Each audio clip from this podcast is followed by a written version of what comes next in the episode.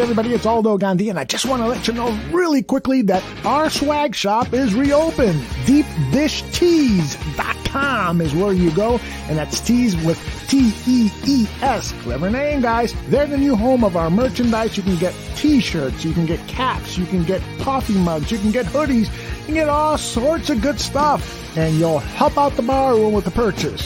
So head over to DeepDishTees.com. Hello, everyone. Two weeks ago, when we did this show, Tyler and John really got into it. They were upset with what the Chicago Bears were producing on the field. You remember it was that fiasco in Cleveland. Well, now, two weeks later, the entire complexion of the team has changed. But are the guys still fired up about certain things that they're not happy about? Or is this going to be a really nice, cozy, feel good show? We'll find out on this episode of The Bear Debate.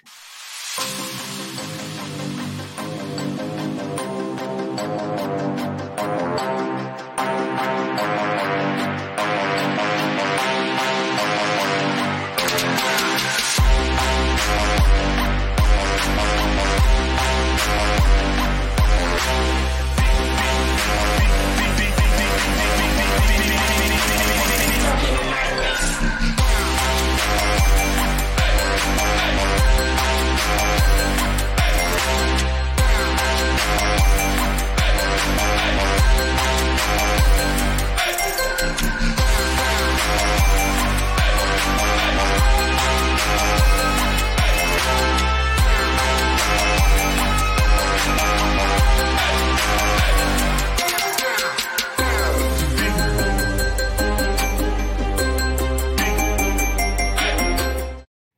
Well, we're recording this live right after the Chicago White Sox lost to the Houston Astros in the playoffs. We'll see if that affects the tenor of this show in any way. Let me welcome in our debaters. First of all, let's bring in Mr. Tyler Ellis. Well, bring them in both. John Buffone and Tyler Ellis. How are you, fellas? we are amazing. I, there's nothing cozy about this week. We won last week, but this is Packer week, like my man John said. So there's nothing cozy about this. It's time to get physical. It's time to get real, and it's time to buckle down. It's time to get angry. It's Packers week. I don't care if the Bears are 0 and 5 or 5 and 0 or whatever. Win this game. Now, before we start talking about the Packers, before we start talking about the Bears, there's headline news regarding Jon Gruden, and I wanted to get your guys' thoughts on that. Um, uh, what's it, what, what's the best way to say it? Uh, it's it's a uh, uh, a uh, what is the best it's word? A, it's a, a fireable offense. uh, But, Fireable I mean, uh, offense. yeah, yeah. I mean, uh, met numerous of them. So uh, you, you look at this, and you looked at this was surrounding the Raiders for a long time, or it's surrounding Raiders throughout the entire week. Some people talking about did that affect actually the game against the Bears? Where this was this hovering around the players in Vegas? Did they think that the hammer was going to drop? Did this seep into the how this actually affected the game against the Chicago Bears?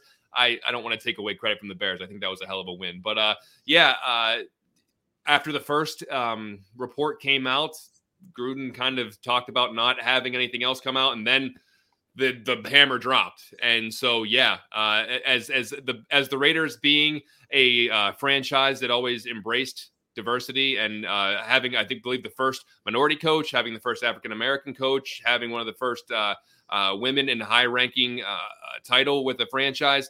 That certainly does not go along with the with the Raider way. So whether or not whether or not they knew about it, I don't know. Uh, but yeah, just a very tumultuous week around the the Las Vegas Raiders, who on the field are having their own problems, and then you throw this whole other situation into it. Uh, just just a mess. Didn't help. Tyler, your thoughts? It's it's it's, it's weird, Aldo. I mean, you guys know I'm very good at blocking out negativity, but um, it, it sucks because Jon Gruden. I I really enjoyed that Tampa Bay team. You know what I mean? And I have a lot of respect for Jon Gruden as a coach, as somebody who's coached a lot of African American players. I don't know the specifics of what was said, and it's like I don't why waste time doing negative research, so to speak. But um, I, I do believe it sucks. I mean, it's something that that was I my opinion. This was like over a decade ago, and so Mhm. it sucks that things that come from, from your past, people people are paid to dig up your past, which is Mhm. like we live in that world where back in the 90s, this would have happened because there was no social media. And so it's like we're, we are now in the information or age. emails. It's, it's and, and so, but at the same time, it also sucks because it's like you never know who people really are. Mm-hmm. And then then it's like are people living double lives? And this mm-hmm. is when I get into this is why we shouldn't idolize celebrities and we should idolize the character of the man.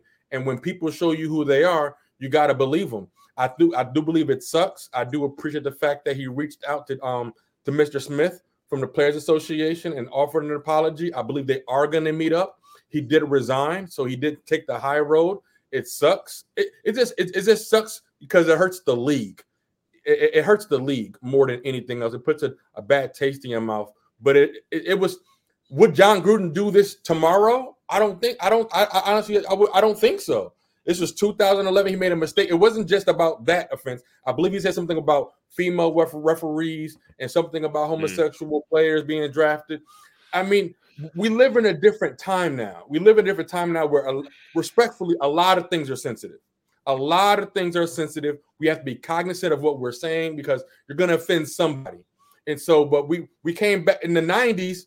Comedians can joke about anything, but now a comedian shout out to my man Dave Chappelle, respectfully, because you can't even say anything in a joking matter because the whole point of jokes is to bring laughter and to bring transparent for everybody to be inclusive. And so it, we got to be careful with what we say nowadays, rightfully so, because you never know who you're offending. But if you're going to um, attack a certain group of people, you got to be ready to rep- take care of the repercussions that come along with it.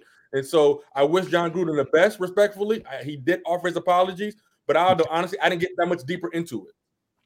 Yeah, the emails I, I, were over a several several years period. So it was. Yeah, I, the last thing I'm going to say about this because I don't I don't want to talk about this really, but uh, to be honest, um, the last thing I'll say about it, he wasn't a teenager when he sent these. He was in his 40s, so I, don't listen, I don't really buy the I was young dumb offense. That I mean that that right. can work in certain situations, but he was in his 40s and he said things that I uh, or it's just I cannot get behind. If you're gonna if you're gonna talk about uh, the LGBTQ LGBTQ community like that, if you're gonna talk about women like that, if you're gonna uh, if you're gonna use those um, tropes as they've been called against Steve Smith, uh, then uh, no, then that that's uh, that's pretty. That's that's that's that's that's, that's like that I saw in the chat room. That's a scumbag vernacular, and I, I whatever. Why would you do that? Like, let's see. Let, let, me change the topic because it's kind of like it's kind of moronic it's kind of moronic that somebody when that right. statue.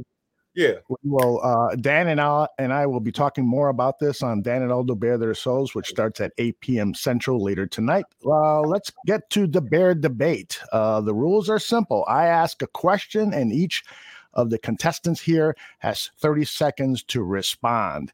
So, uh, you guys ready for round one? Always. It's my pre-workout, John. I like to hear that.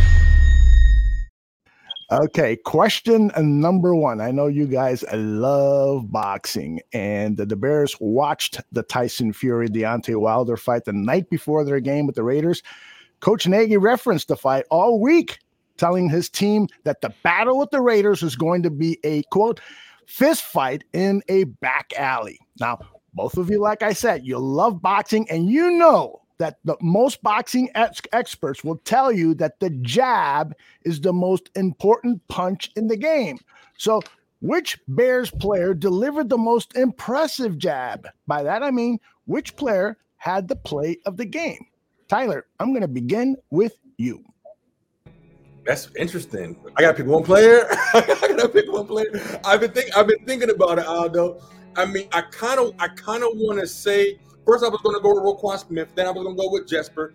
But I got, I got, I got to say Khalil Mack. But then I, am I'm, I'm going to give DHC. I'm going to get Carson Hughes, um, DHC the credit for delivering a, a game situational turnover interception that kind of sealed the victory. That no, we will not let you get off. We will not let you come back.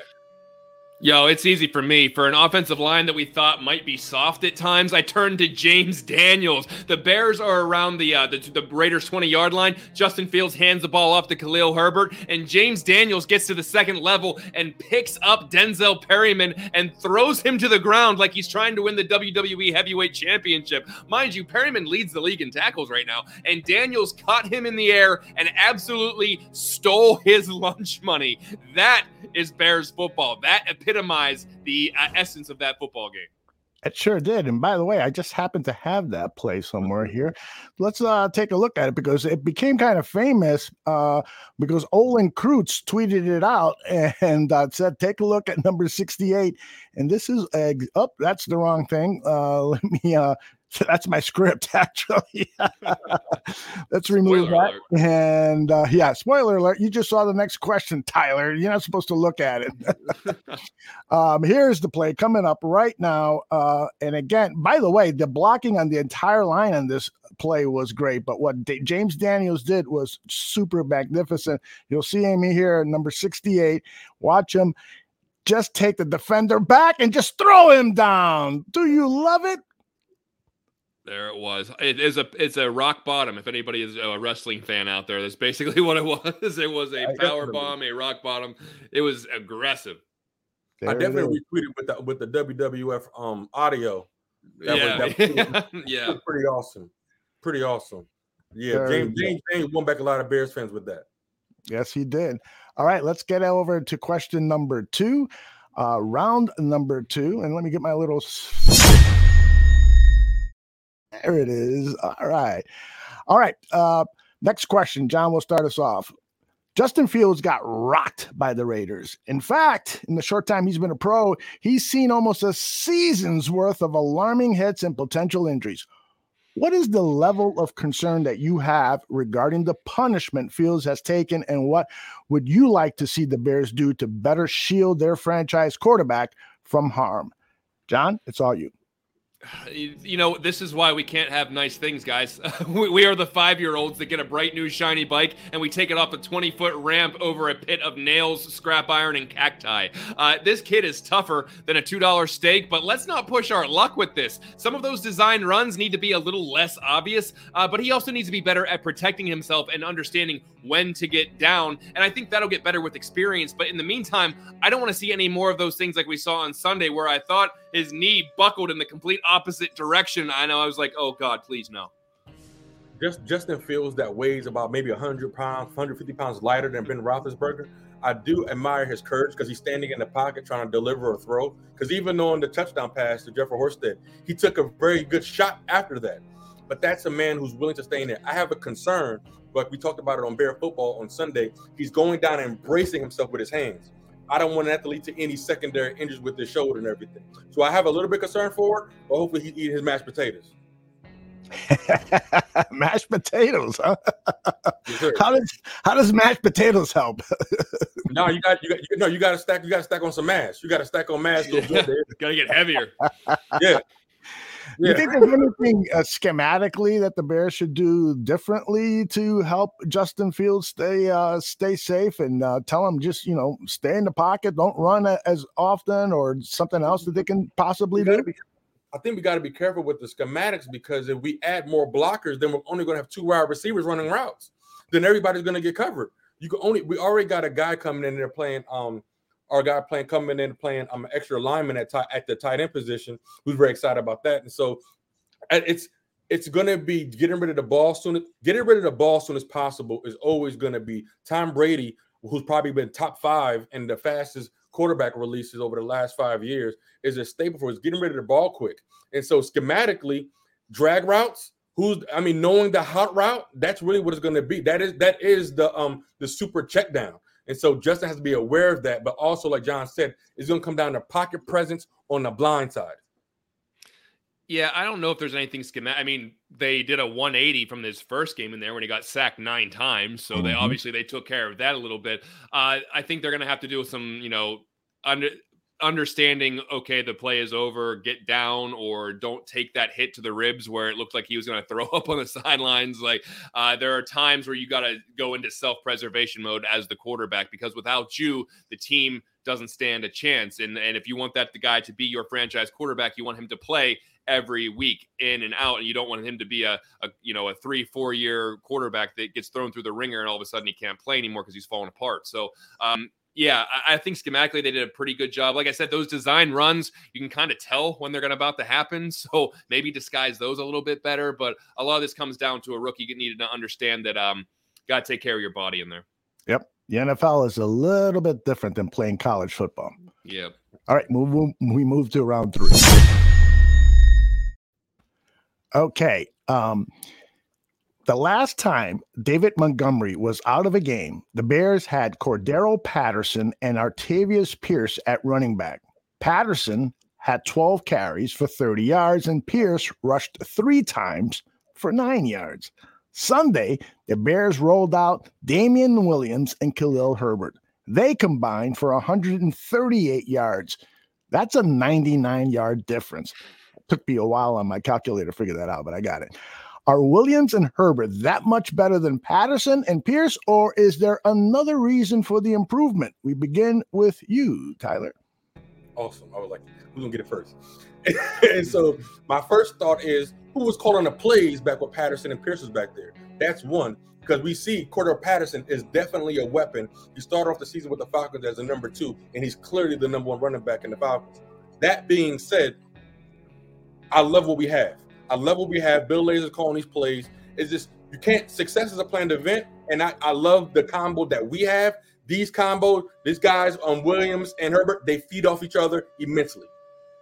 Look, I love Cordarrelle Patterson and I love that he's thriving in Atlanta, but he was not a full time running back and certainly wasn't the guy who could tote the entire load for the entire game. The Bears have put together one of the deepest running back rooms in the entire league. David Montgomery, a top five back, if you ask me. Damien Williams, a guy who could have won Super Bowl MVP two years ago. And then you get Khalil Herbert, uh, a rookie who could be a steal with his vision and aggressive running. And oh, by the way, you might get Tarik Cohen back in a couple weeks. So this crew is head and shoulders better than last year. And they do have a play caller who's actually going to utilize them. Very good. Tyler, who does Khalil Herbert remind you of? My guy. I mean, he really reminds me of a little bit of a lighter Jordan Howard, to tell you the truth. Mm-hmm. In, in, in, my personal opinion, um, Jordan Howard. I, I, love Jordan Howard. I, I, didn't. I didn't like the trade. I didn't like that we got rid of him that early. I feel like we just kind of used him for what we can get, and then got rid of him real quick. And he was what he was a six round pick. And so mm-hmm. I, I think I just like I like those underdogs, so to speak.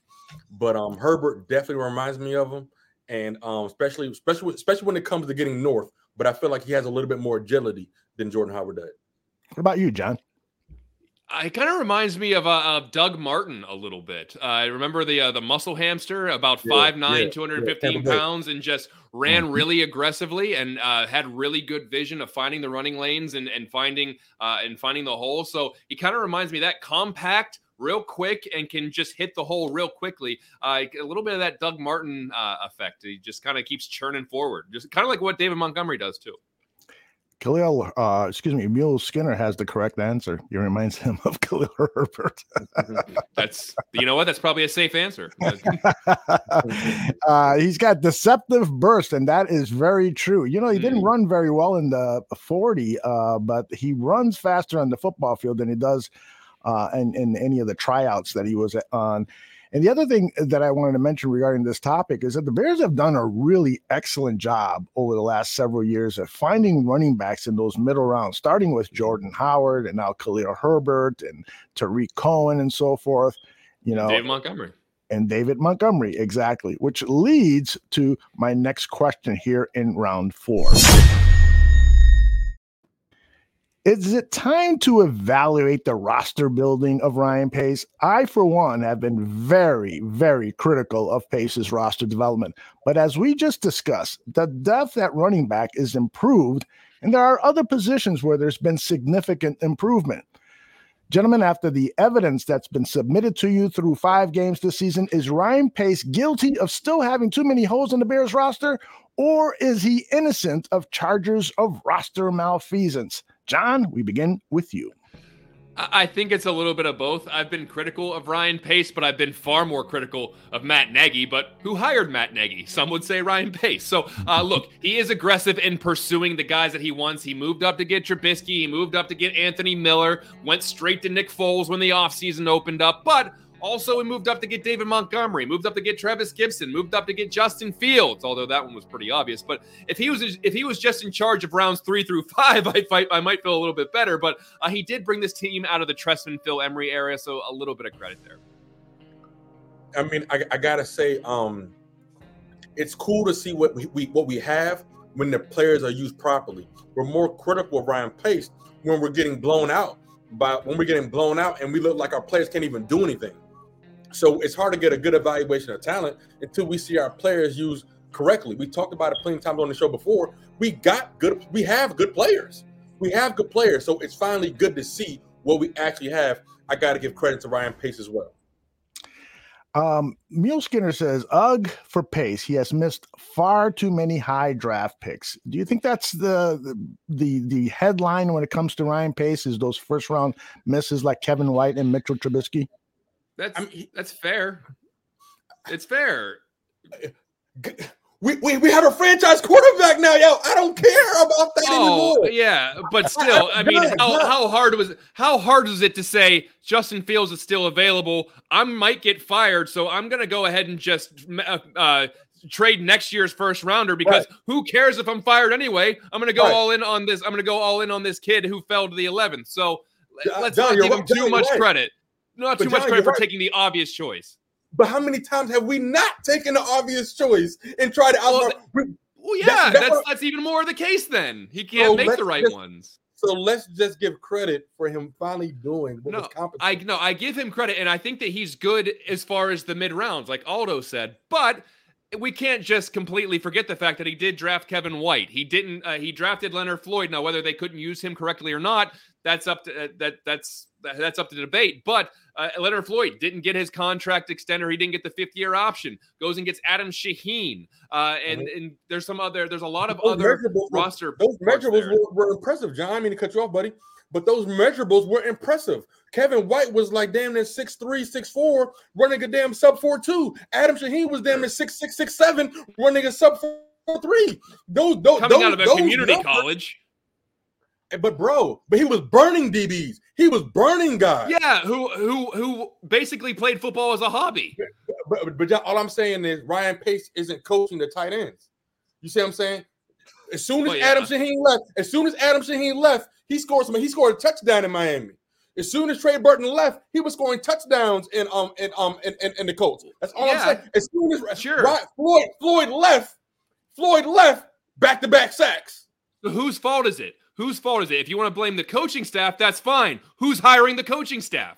All right, yeah, but that wasn't the question. The question was the draft. Yeah, I know. I, I get it. Like, if you want to give him credit for some of the roster picks, absolutely. But he's also, from what I understand, because you know Ted Phillips has no impact on football operations. If you ask the if you ask the ownership, uh, so Ryan Pace apparently is the one putting together him and Matt Nagy putting together the coaching staff. If they can't and we've seen time and time again they're not very good at developing players so uh, that's i mean that's going to be a, a, red flag as well but overall i'm not i'm going to give him credit for him hitting on a lot of good players finding some of those hidden talent like moving up to get Trevis Gipson, and all of a sudden that looks really good. Right. Moving up to get right. David Montgomery when they were already depleted at with uh, draft picks.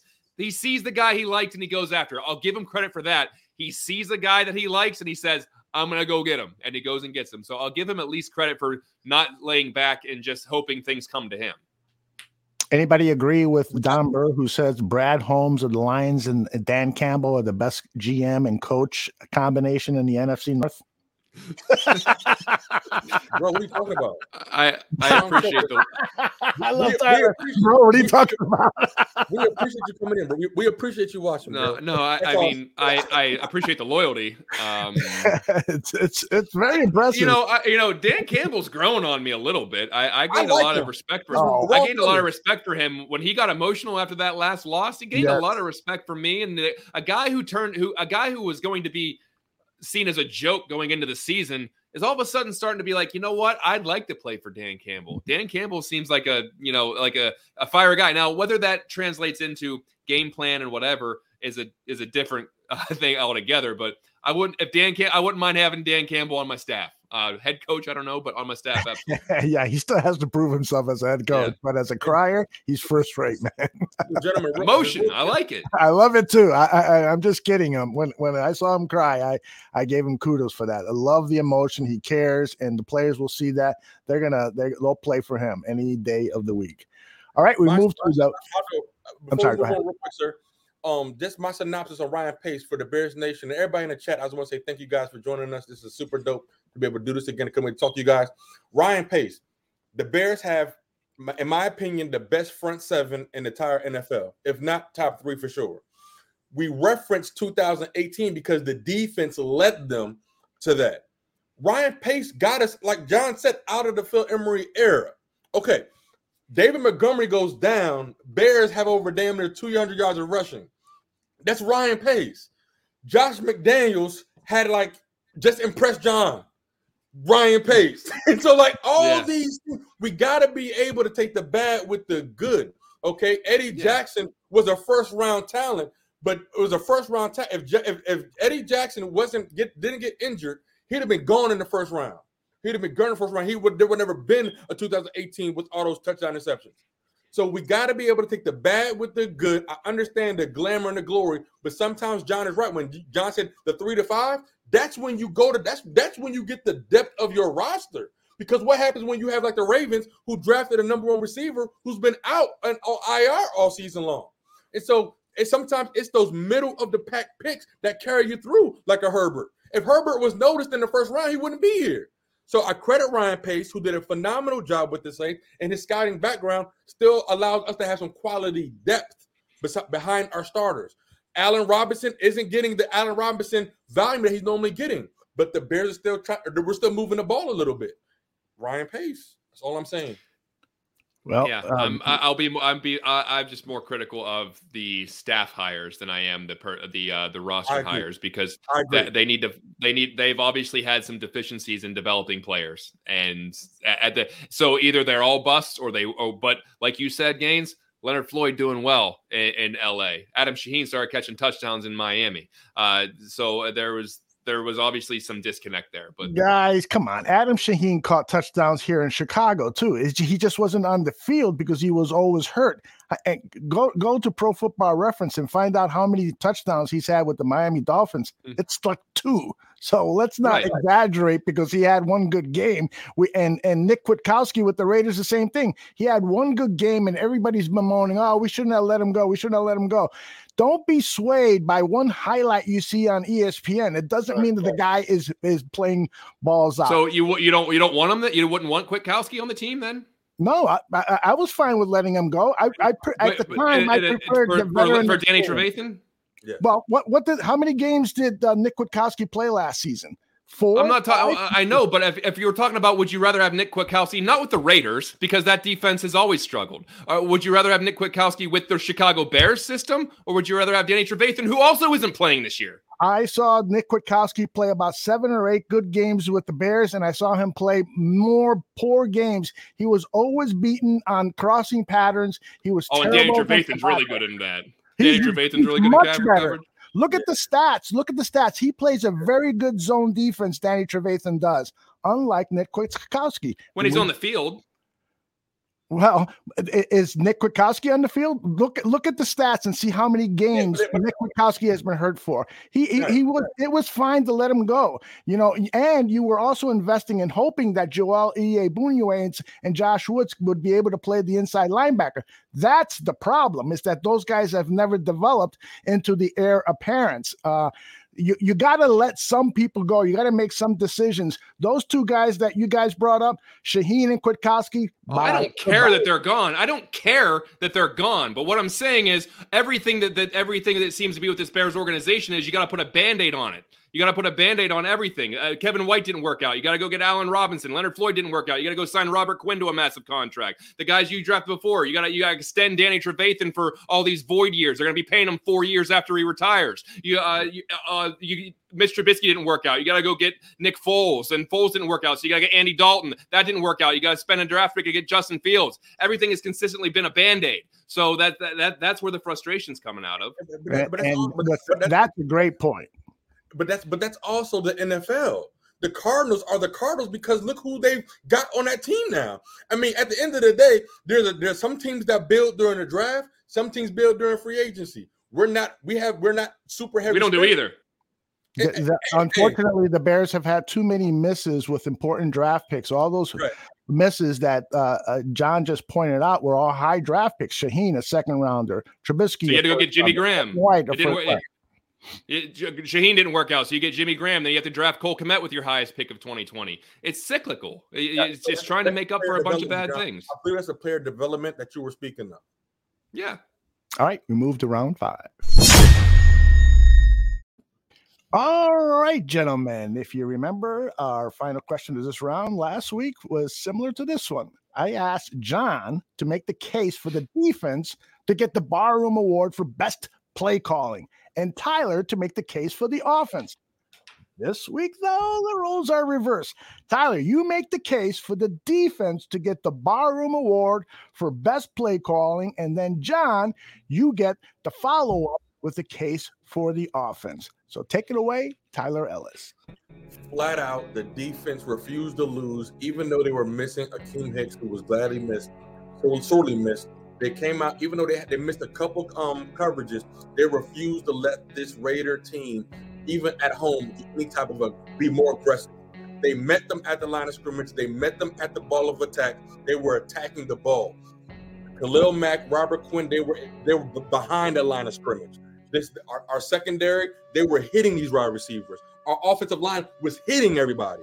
I'm making. well, look, no, it needs to be the offense. The play caller knows he has a rookie quarterback. So what do they do? They hand the ball off 34 times and impose their will on the Las Vegas Raiders. The offense stole the soul of the Raiders defense. How many times have we been able to say that throughout the years? Bringing Alex Bars in for more protection, rushing for 140 yards, scoring touchdowns rather than just aiming to get into field goal range and settle for three, sign me up because the Bears offense was actually fun to watch.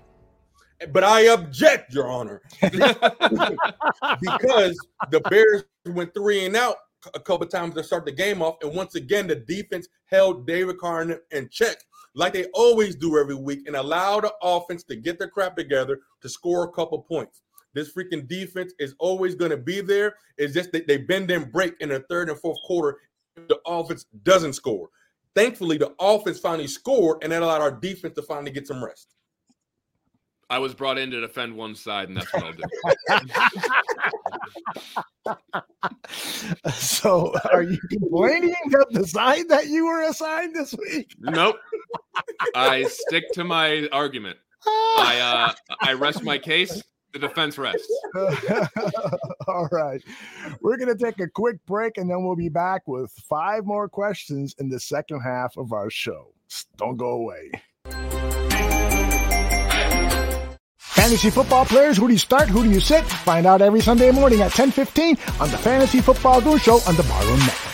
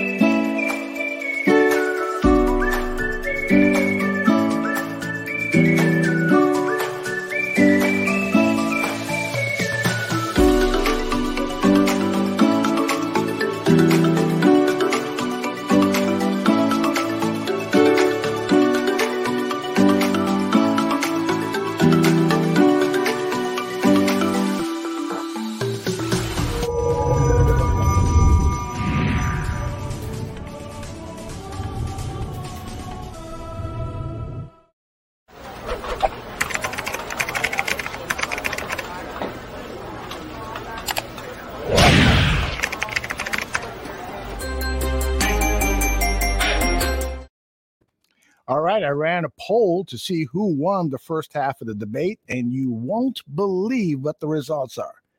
50% for John and 50% for Tyler. It's a tie.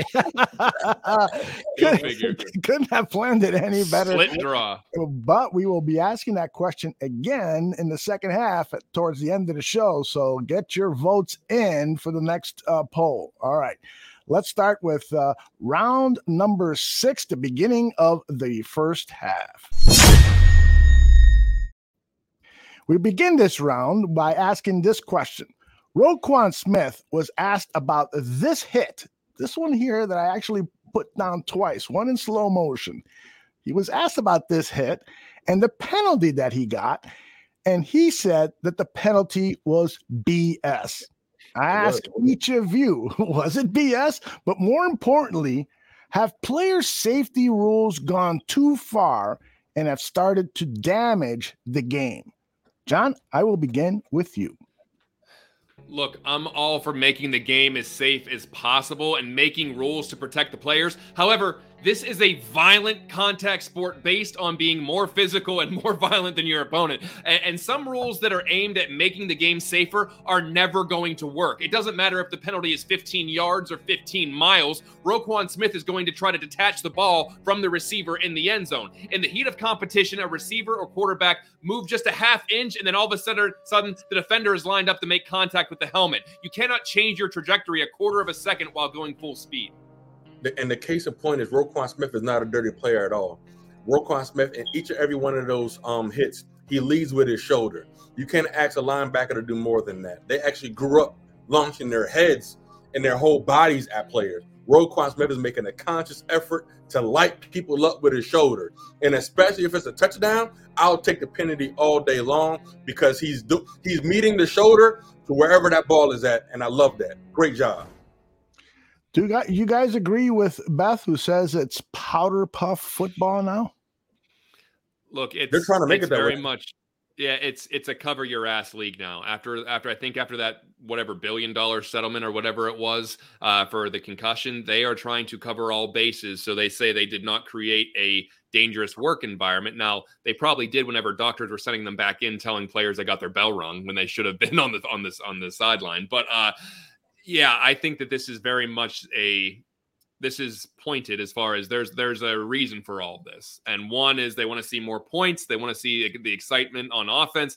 Two, they don't want to set themselves up for anything down the line where it says, "Look, why were you allowing all these hits that, to the head or what have you?" Uh, so, but like I said, these rules are like a, uh, they're they're not they're not keeping players from doing what they're doing because they can't they can't stop. Roquan Smith, if he's going in at somebody with his shoulder and the receiver ducks down with the ball and the shoulder hits the head, Roquan Smith wasn't targeting the head. It just happens that the receiver ducked down and he's going to get penalized. That's not going to make the game safer. All you're doing is throwing a penalty then because it's not because the intent I think has to play a big part of this. Yeah, when they took away targeting to the head, that did kind of make the game safer because it made players go after different parts of the body. That does right. make it safer.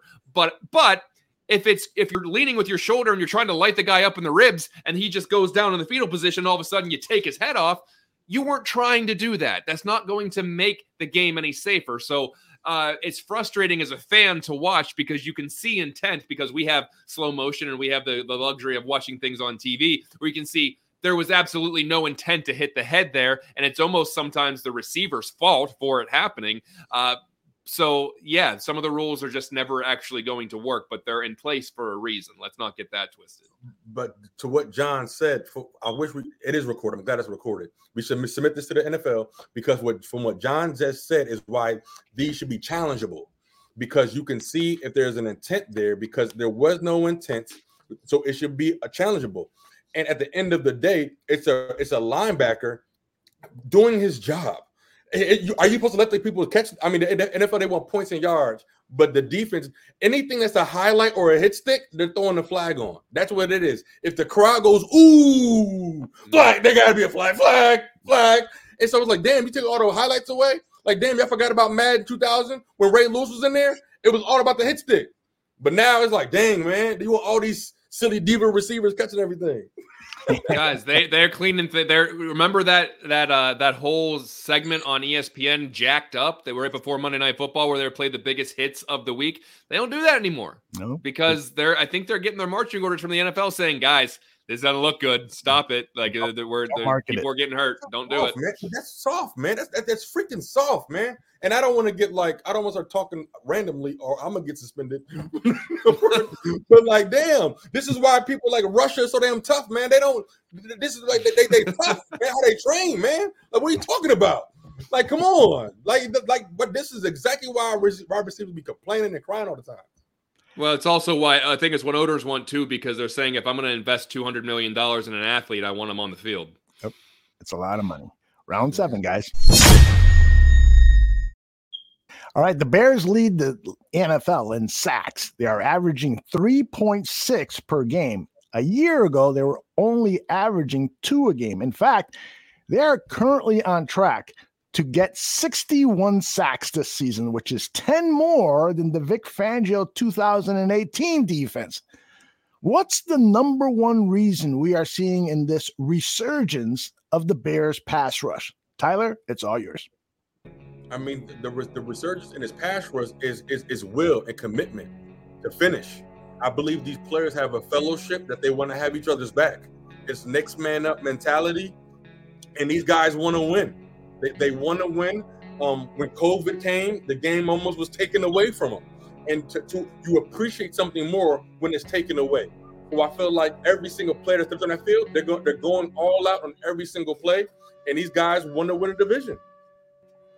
Uh, look, a lot of this is Sean Desai. Absolutely. Let's not get that twisted. But what were we saying with Vic Fangio and Chuck Pagano? If Khalil Mack just had someone opposite of him on the line to take the pressure off, the Bears' pass rush would be lethal. Well, Robert Quinn's having a major bounce back season, and Khalil Mack is proving all of those doubters wrong as well. A scheme, absolutely, but having two monsters on the edge, that will make any offensive coordinator really uneasy. I, I think I'm also so blown away from the resurgence of Robert Quinn that I can't stop talking about it, but I think that having that other monster on the other side of the line is a big part of this.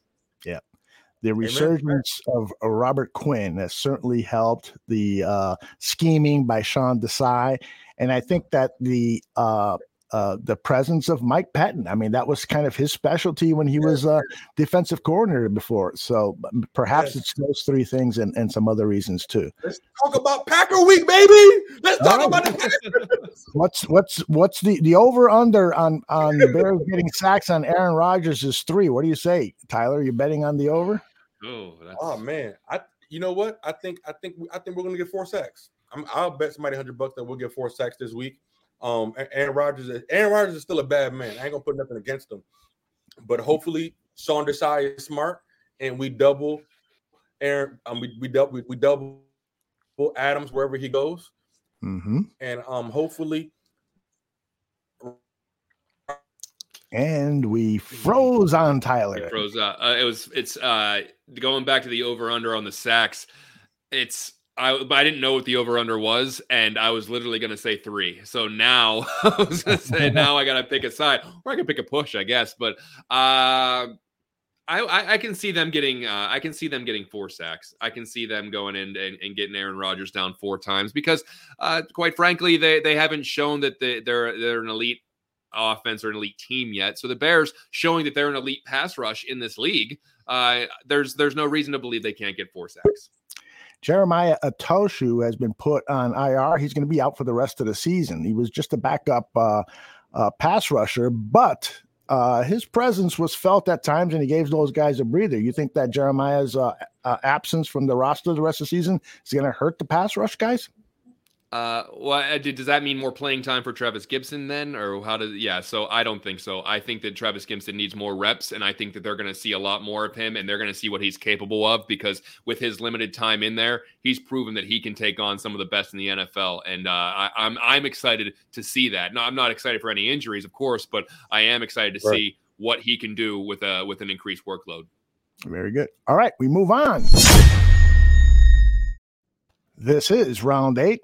Club Dub was a Matt Nagy creation in 2018.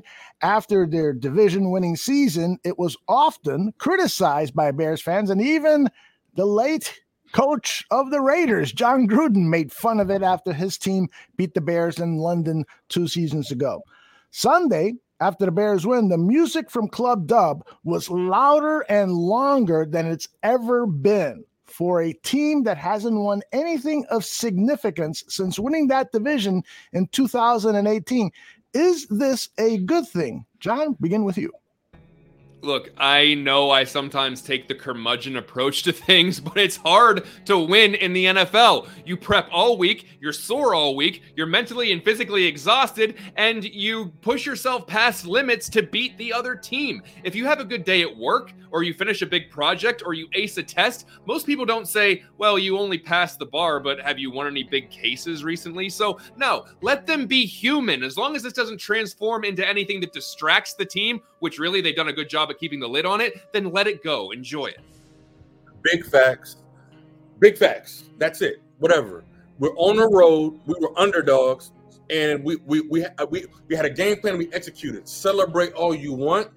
And you want to feel like this again? Let's go beat the Packers. And that's going to be even a louder celebration. That's it. Oh, you left a lot of time there on the table. Are you tired? you can't go 10 rounds? Knock him out, get him out of here. Get him out of here. I think he just wants to talk about the Packers. I think he's just going to keep kicking it out until we talk about the Packers. I think that is true. All right, well, let's get to the Packer talk because that is actually, no, we're not there yet. Round nine. Let me get my little effect here just for uh, for fun. Round nine is my question is about Cairo Santos. He has made 34 consecutive field goals going back to week three of last season. It's the longest streak in franchise history. Did you hear me? The longest streak in franchise history. The record is held by Adam Vinatieri when he was with the Indianapolis Colts during the 2015 and 16 seasons. More importantly than that, on Sunday, Santos hit two, two late clutch game 46 yarders. Both of them were 46 yarders. Gentlemen, I want you just to use your 30 seconds to praise Cairo Santos. And Tyler, I demand you use all 30 of your seconds. Go. Absolutely. I mean, once upon a time, it was a heart attack every time somebody went to go kick a field goal. And so, like Santos, I appreciate him just bringing able to bring peace of mind to the players. The special teams aspect of you you win football games in, in all three phases of the game. And it's super dope to have a special teams captain come in and perform. Santos, who came in um even from Kansas City, came in, was hurt. We kind of let him go, brought him back, and he's been super, super clutch. I hope the Bears don't put him in 55 yards or more to mess up his record. Well, I remember when the Bears were a kicker away from a Super Bowl. Remember those times? Well, yeah. Uh, but yeah, but Ky- Cairo Santos has apparently broken the Robbie Gould curse, and I don't know what Infinity Stone uh, he found or if he beat the devil in a fiddle contest, but this guy is for real, and it's amazing to not have to worry about field goals right now. And remember, he was part of the Dark Ages uh, during Bears kickers, where he had a layover in Chicago during that whole Connor Barth, Mike Nugent, Roberto Aguayo, Cody Cody Parkey miss. So uh, he did was here first and then came back and different kicker once he was healthy. The incredible thing is that the Bears actually had two good kickers. They lost the second one, who was on the practice squad. The New Orleans Saints picked up, mm-hmm. I believe his name is Brian Johnson, who had an excellent preseason. And reports were that he was even doing better during uh, uh, work his work at Halas Hall. So the Bears have lost a good insurance uh, policy for Santos, but it doesn't look like Santos is going to miss anytime soon. Now, did I just jinx him? I'm sorry if I did. Well, poor poor Eddie Piñeiro got Wally pipped. Oh I mean, my goodness.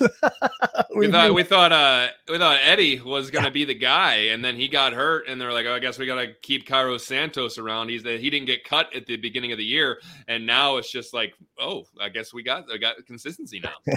yeah, I'm sorry, Caesar. I, I, mentioned Cairo Santos streak. Shh, don't talk about it anymore. All yeah, right, yeah. Let's move on to round ten. All right, this is the question that Tyler has been waiting for and we'll be hmm. discussing for another 20 minutes, I'm sure. This and all related Packers uh, subjects.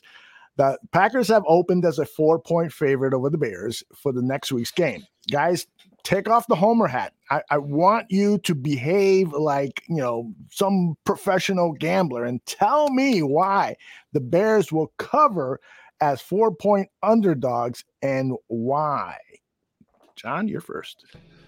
I rarely wear a homer hat, but uh, yes, I th- I believe they do cover because Green Bay isn't as fierce as some thought they would be, but they still have Aaron Rodgers, and it's still Bears Packers, and Chicago hasn't had a lot of success over these past three decades when it comes to the Green Bay Packers. But if they do what they do last week, they get after the quarterback on defense, control the ball on offense, establish a run game, and then maybe hit some big shots down the field coming off of play action, there are going to be opportunities to put points on the Green Bay defense. I mean, at the end of the day, the, the whole point that I'm going to make is I feel like these Bears are ready for the next level after what they showed us last week, the reason why they're going to cover is because from the special team that we just talked about, the defense is. I think the defense is like thirsty to score. That's what I truly, truly believe, and I believe they're they're going to try to put a cap on Aaron Rodgers. I think they're going to try to hit him. And so that being said, the Bears offense takes a major leap forward forward with the injuries to the Packers defense, and they stay with them and win. One of the interesting things that I'm going to be looking at in this Packer Bears game is Sean Desai's uh, uh, scheming and play calling. We know that Aaron Rodgers uh, is probably the s- second smartest after Tom Brady quarterback in pro football. This guy has seen it all. He's a really smart guy. He can decipher what the heck is going on the other side of the line of scrimmage. He's got a good rapport with most of his wide receivers. So it's going to be interesting to see how Desai tries to hide coverages, come up with exotic blitzes to try to fool – Aaron Rodgers, if that's even possible. So, John, I ask you, is it possible to fool Aaron Rodgers? Oh, sure. I mean, the, no, no, one's infallible, and I and I think that uh, Aaron Rodgers has had. I mean, look at Week One; they they were out completely out of sorts against the New Orleans Saints. So uh, I'm sure Desai is already cooking up something to try to throw uh, Rodgers through a loop and see if they can throw some different coverages at him, see if they can throw some exotic blitz packages at him. So um, I think that uh, it is possible. Now let's not let's not forget that it is Aaron Rodgers back there, and so he he has been a bear killer for the majority of his career. But this is a new defensive coordinator. We got Robert Quinn and Khalil Mack both firing on all cylinders. So, uh, and uh, and much like that uh, comment just as play action, I think if the Bears are able to establish that run game like they did last week, and they were they were running the ball 34 times, and they start getting guys inching into the box a little bit, you can send Darnell Mooney down the down the down the streaks and see what you can get. They need honestly, they need some explosive plays in this game. I don't know if they're going to be able to nickel and dime their way to a victory,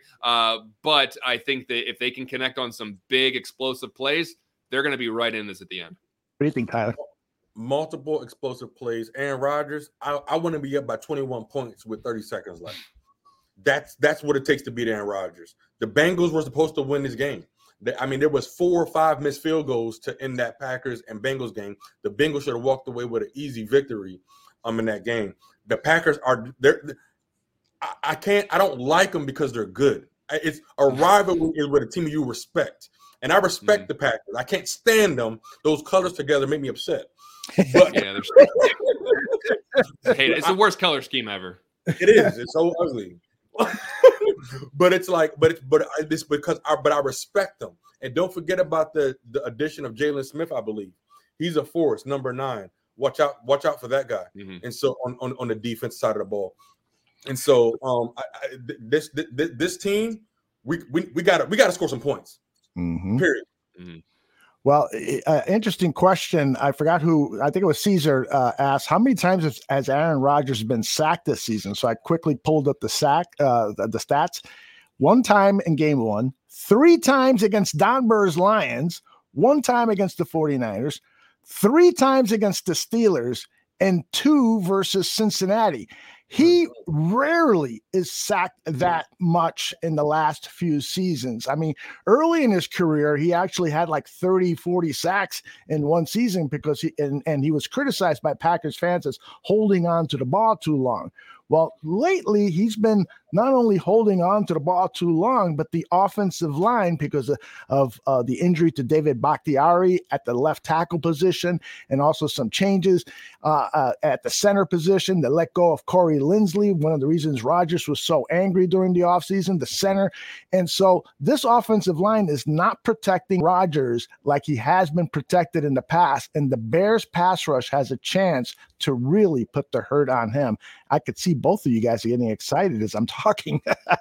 yeah, because they're gonna. I think there's gonna be opportunity. I think this is the best pass rush that the Packers will have faced this season, and so there, it's it's a very good possibility that they can. What would you say? They gave up three to the Steelers, and that's just. I don't. Even, I don't even. I think T.J. Watt played in that game, or maybe he left early. But uh, but yeah. uh, so they got Khalil Mack and Robert Quinn coming at them now. So I, I think that there's uh, and, and honestly, they have to get home because if not, you cannot give Aaron Rodgers four seconds to scan the field. I, I, I understand that Jaylon Johnson's turning into a lockdown corner. Kindle Vildor is playing above expectations, and Duke Shelley has his moments, but you cannot let Aaron Rodgers scan the field uh, without any kind of pressure on him. He does he does improvise well, uh, but he's getting to the point now where he's in his late 30s, and he's not going to just be able to be as mobile as he was. Now he's still somewhat mobile, but you got to get him down. You have to get him down. You gotta you gotta upset his stance or get on his platform, whatever, whatever cliche or coach speak you want to say. You gotta get up in his face and disrupt it because if you give him a spare second, he will find Randall Cobb, who's still on the damn team, they'll find that guy 40 yards down the field. And the last thing I need to see is Randall Cobb running free behind the secondary. I've seen that far too many times. Hmm. And Toreen is right. The Green Bay center is a rookie. I'm sorry, Tyler. Mm-hmm. Go ahead. No, I was just gonna say everything John said is is like double down. Like I want the Bears to win. We feel like we, we I think we're all ready for the Bears to take the next step. And if it wasn't if it wasn't for this Raiders win, it would just be hope. It would be hope before the Raiders game. And like mm-hmm. with the mm-hmm. homer, the homer hat off. But now we have tangible evidence that hey, we can play football in the NFL. Okay. So now let's go do it against a division opponent. It's an NFC team and a division opponent. If you want to go to the playoffs, these are the game that matters. Okay, the Bears lost to an AF to an AFC opponent in, in terms of the Browns. That hurts, but it doesn't hurt you as bad. When it comes to the playoff playoff race, it's about conference games and divisional games. And this right here is a big deal. We already talked about it. We'll be a we'll be a half a game ahead. And so if we're ready to take that step, this is a measuring stick. Okay. I want a good fought, I want a good fought game. If it comes down to a last minute, then okay, so be it. But I want us to show up and show up. I'm sick of the Packers bullying us around. We act like we can't get it together. I feel like Khalil Mack finally has two other partners that's ready to come in and play. And it would it'd be really, really soon. We got Eddie Goldman back. And so this is Roquan Smith. Light up Aaron Jones. Aaron Jones is the force. He he hmm. shades, he he he gets stronger after contact and he can avoid tackles. We got to gang tackle him. I think Roquan, I don't care about the flags. Light him up, Roquan. Light him up. Davante Adams, he's damn near uncheckable. Excuse my language. After four seconds, Aaron Rodgers is going to try to run around. But if we're sending all different angles of pressure, I think it's going to get very exciting with Robert Quinn playing the way he is, gentlemen. Well, go ahead, John. I was going to say, uh, to, to, your point, I, I, think it is important that the Bears. I mean, I think they can win this game, but I think it's paramount that they stay competitive in this game because I think that there is a knock on the Bears that they might not be for real, and there's the narrative that they only beat Las Vegas because of the controversy swirling around that team, and their other wins come against the Lions and the Bengals, and so uh, it's it, this would be a uh, I said last week would be a measuring stick of whether or not they're going to be a decent team. So I think they are a decent team to beat the Packers, where people consider them a Super Bowl contender every year. To be able to beat the Packers, then you can start saying, all right, they can they can hold a flame to Tampa Bay. They can go in and beat San Francisco. They can they can go out and uh, they can they can maybe compete with Arizona later in the season. And so uh, this is a real good test to say you want to be the best you got to start playing with the best. And so uh, good enough and beating the beating the bottom feeders isn't enough uh,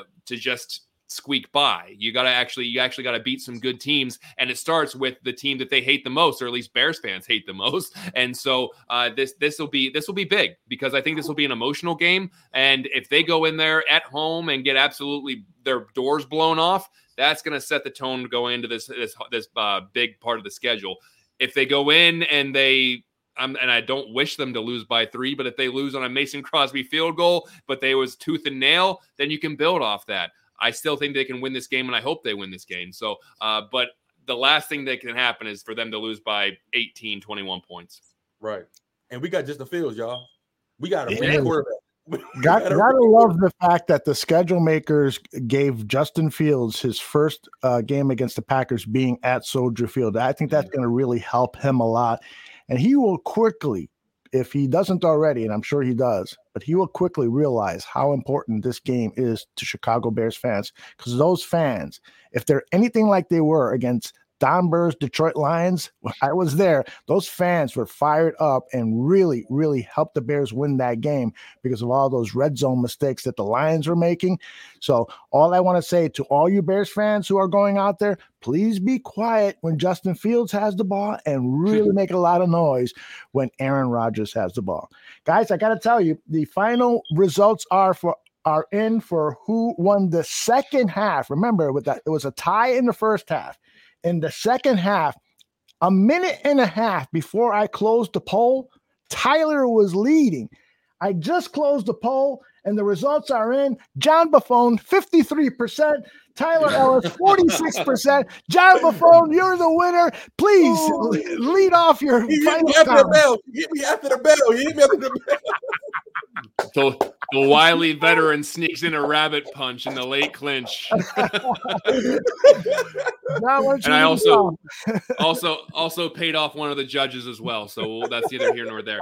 Uh, Awesome show. Appreciate both of you being on this. Appreciate everybody in the chat room. Like I always say, if it's your first time or 50th time listening, appreciate everybody interacting, especially uh, in the poll, on the debates, and the questions. This is awesome. I could care less who wins this debate because we get to talk about uh, the Chicago Bears every week, and we get to talk about uh, the prospects of the Bears being good. So that's even better. So uh, this is just a really good time. Be sure to tune in to all of our programming on uh, on the Barroom Network. Buffone 55 moving to Thursday this week, a special Thursday edition of Buffone 55 where we will break down Packer Week. Obviously, uh, Dan and Aldo will be on later tonight, and obviously for the download uh, downloadable version, and then Danny Shimon on Thursday as well, breaking down the tape, seeing what the Bears did right, seeing what the Bears did wrong. Uh, Mike North, Greg Gabriel, all across. So much Bears programming on this network. Honest to God, if you want fresh Bears content every day, you got to tune into the Barroom Network because we're on it every single day. And of course, after the game, Bear football, raw emotions after Packer week. Make sure you tune in right after the game. Amen. Amen to everything my man, my brother John said. It's an absolute pleasure. This is Packer Week, Bears Nation. If you're going to be there, like Aldo said, please show up and show out. At the end of the day, shout out to everybody on the network. Make sure you guys are tuning in to my man Joe Mando and his brother Adam. They're getting you guys ready for fantasy. It's fantasy football season. And so if you're if you're losing, it's because you're not listening to um Fantasy Goon. Okay, so like check that out for sure. And my guys on Barfly Tailgate Show, much love. But, but besides that, just I appreciate everybody in the chat. I, you guys added the emotion and the, and the, and the moxie to the show, and we, we, we do this for you guys, and it's an absolute pleasure. I don't take this lightly. It doesn't feel like work when you love what you do. I appreciate conversing with my brother John and Aldo. It's always a pleasure, and we will catch you all here halftime, um, football Sunday. There you go. And just one uh, quick programming note, then I got to get ready for the Dan and Aldo show that starts in less than an hour. We have uh, two shows that were just loaded today. One of them is the Double A Team, a show that I'm very proud of. Stephen Nagishi came to me and said, Aldo, help me out. There's been a lack of representation in the media of Asian Americans talking about sports and entertainment. I'm interested in developing a show. He brought in Ken Fang, who wor- works w- with Awful Announcing, the website that reviews television, sports media, and so forth. And the two of them debuted their, their first show yesterday. It's an outstanding episode. Mike Chen, who used to work at the Sp- Score Sports Radio, had some very provocative words to say about his employment time over at the score. So you really need to listen to some of the challenges uh, uh, Asian Americans have faced in the in the in the sports media world. And then in addition to that, Science Fliction, a new show developed by Salim Sudarwala and Carl Ames. If you like Marvel, if you like science fiction movies, that's the show for you. These are two professed I'm not calling them nerds. They call themselves nerds, and they are nerds. Come on, I'm calling them nerds too. But they're great. They're they're love and they're passion, but they're great. They all nerds are great, and it's not a but. nerds are great. Everybody's great. But uh, my my point is is that these guys love the topic so much that you will tune into that show if you have any inkling at all, uh, any like at all for science fiction and Marvel, give them a shot. Science Fiction episode two just dropped. Guys, it's always a pleasure working with you. And I can't wait for next week when we're talking about the Bears beating the Packers and moving to first place in the NFC Central. Or do you say North? I don't know. I don't know. Depending on how old, depending on how old you are. you are. then, I call it the NFL. all right. we will uh, talk to you all later. Bye bye.